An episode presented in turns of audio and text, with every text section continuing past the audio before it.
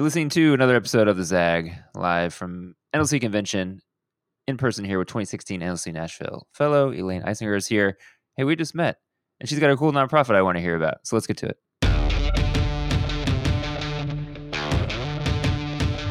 All right, Elaine, have you ever been to NLC convention until this time? This is actually my first year. So give me the scoop. What were your expectations coming in, and what's it been like so far, other than the oppressive heat? very hot.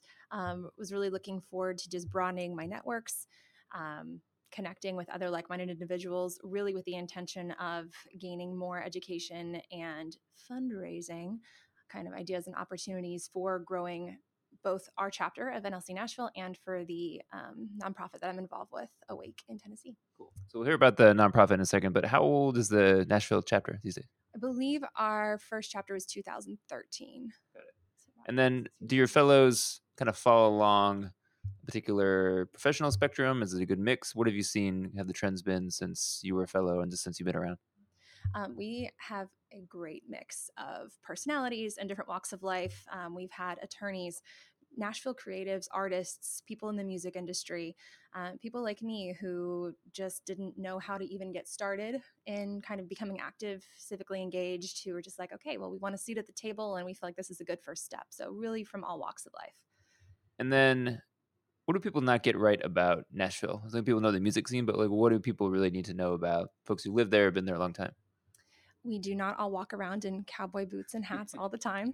Um, but it's a very diverse mix of people. We are a tiny progressive spot in Tennessee. Um, and people who are actually native to the area are very few and far between. So people come from all over. So it's a great mix of um, diversity, really. And I feel like I've read more stories about uh, like people getting uh, or trying to figure out how to re- regulate Airbnbs or the folks that are there, and so many changes in the neighborhood. What do you feel like is top of mind for progressives on those types of issues?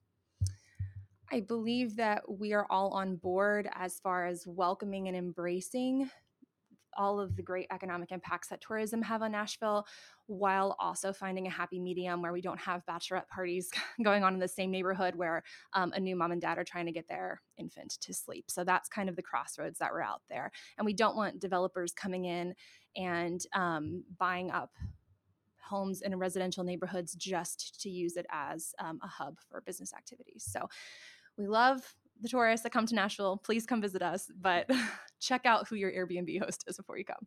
Good advice. All right, so on the nonprofit, how long you been in charge, or you work there, or in charge? How do you how do you describe I, what you do? Um, I am currently vice president. I started as membership director. Our president and founder is Sarah Beth Myers. She uh, works for the state's attorney's office in Nashville, Tennessee. She actually founded Awake um, in her living room with other like-minded women and I actually found out about Awake um, when I was a fellow with NLC. Sarah Beth came in, spoke about the organization.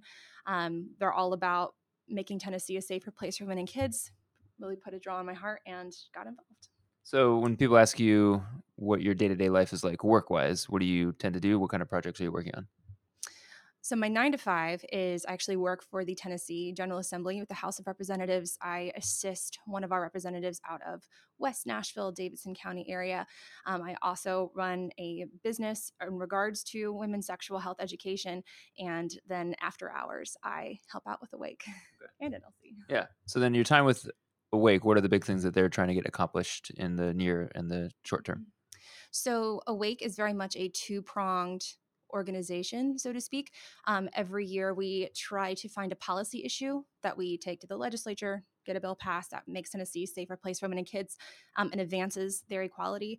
And then we also have an education component where we partner with different organizations. So um, we truly believe that policy and education go hand in hand. It's kind of like the house model where education um, is the foundation, and then you know the roof is policy, and then community engagement and involvement is the house. Mm-hmm. So. And what's been the best way to motivate people to support your cause? Are you guys fundraising through individual stories? Are you fundraising through putting out reports? What what kind of ways do you get the word out about what you're trying to do? Okay, so we are an all volunteer organization.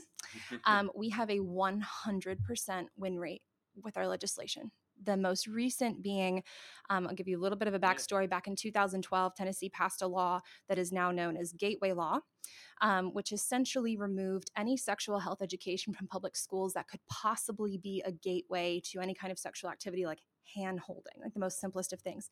This effectively barred organizations like Planned Parenthood, the Sexual Assault Center, from coming in and providing comprehensive sexual wellness information um, and any education that would help to arm and protect children against sexual abuse themselves. Um, so we have basically been an abstinence based sexual education um, public school curriculum for the past i think that i guess it'd be six years. So we saw this as an issue obviously. Um, so our most recent piece of legislation mandates that childhood sexual abuse prevention will be taught in all Tennessee um, public schools. It will be embedded in the health curriculum. So that's something that um, has raised a lot of awareness around that issue. We got a lot of parents engaged, um, a lot of uh, organizations that are invested in you know kids and uh, women's reproductive rights and sexual health. So it and we we couldn't do this without our community partners, Girls Inc., YWCA, Boys and Girls Clubs, and when you unite someone around such an important issue as protecting kids and keeping them safe, I think that it's just really boosts attendance and people wanting to get involved. And for this type of legislation in general, do you find messages where you're encouraging people to try to undo this lands better, or do you find it's better when you're using language like mm-hmm. protection or empowerment? What is really truly motivating to folks to see this legislation as something that would, in the short term, be really problematic, and in the long term, be really harmful? So, everyone listening should keep in mind that Tennessee is a very, very conservative state, um, especially I believe a lot of our um, elected officials' ideal, ideals are rooted in religion. So when it comes to touchy topics like sexual health education, um, people just they they really don't even want to talk about it. At least people who are are in the legislature and maybe uneducated in terms of this. So it's been most effective for us is messaging around like, look, we, we don't want to necessarily we didn't do away with the gateway law that is that is still in the books. So we are not at a point where we have full comprehensive sexual health education. Um, we came at it from a take of listen, like these are your kids that are in school.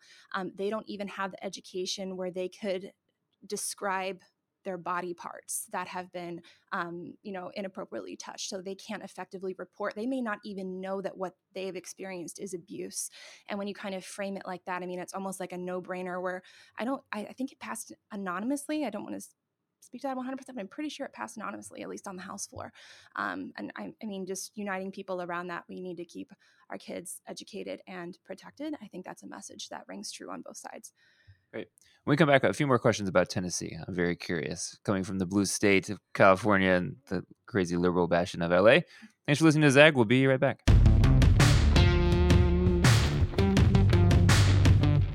So, some of my memories of Tennessee, Al Gore was from Tennessee, right? So how how did we go from not that Al Gore is a bashing of, of liberal progressivism, but it was somewhat encouraging. You'd have a senator who was of his persuasion. So how did things go from Al Gore to where they are now?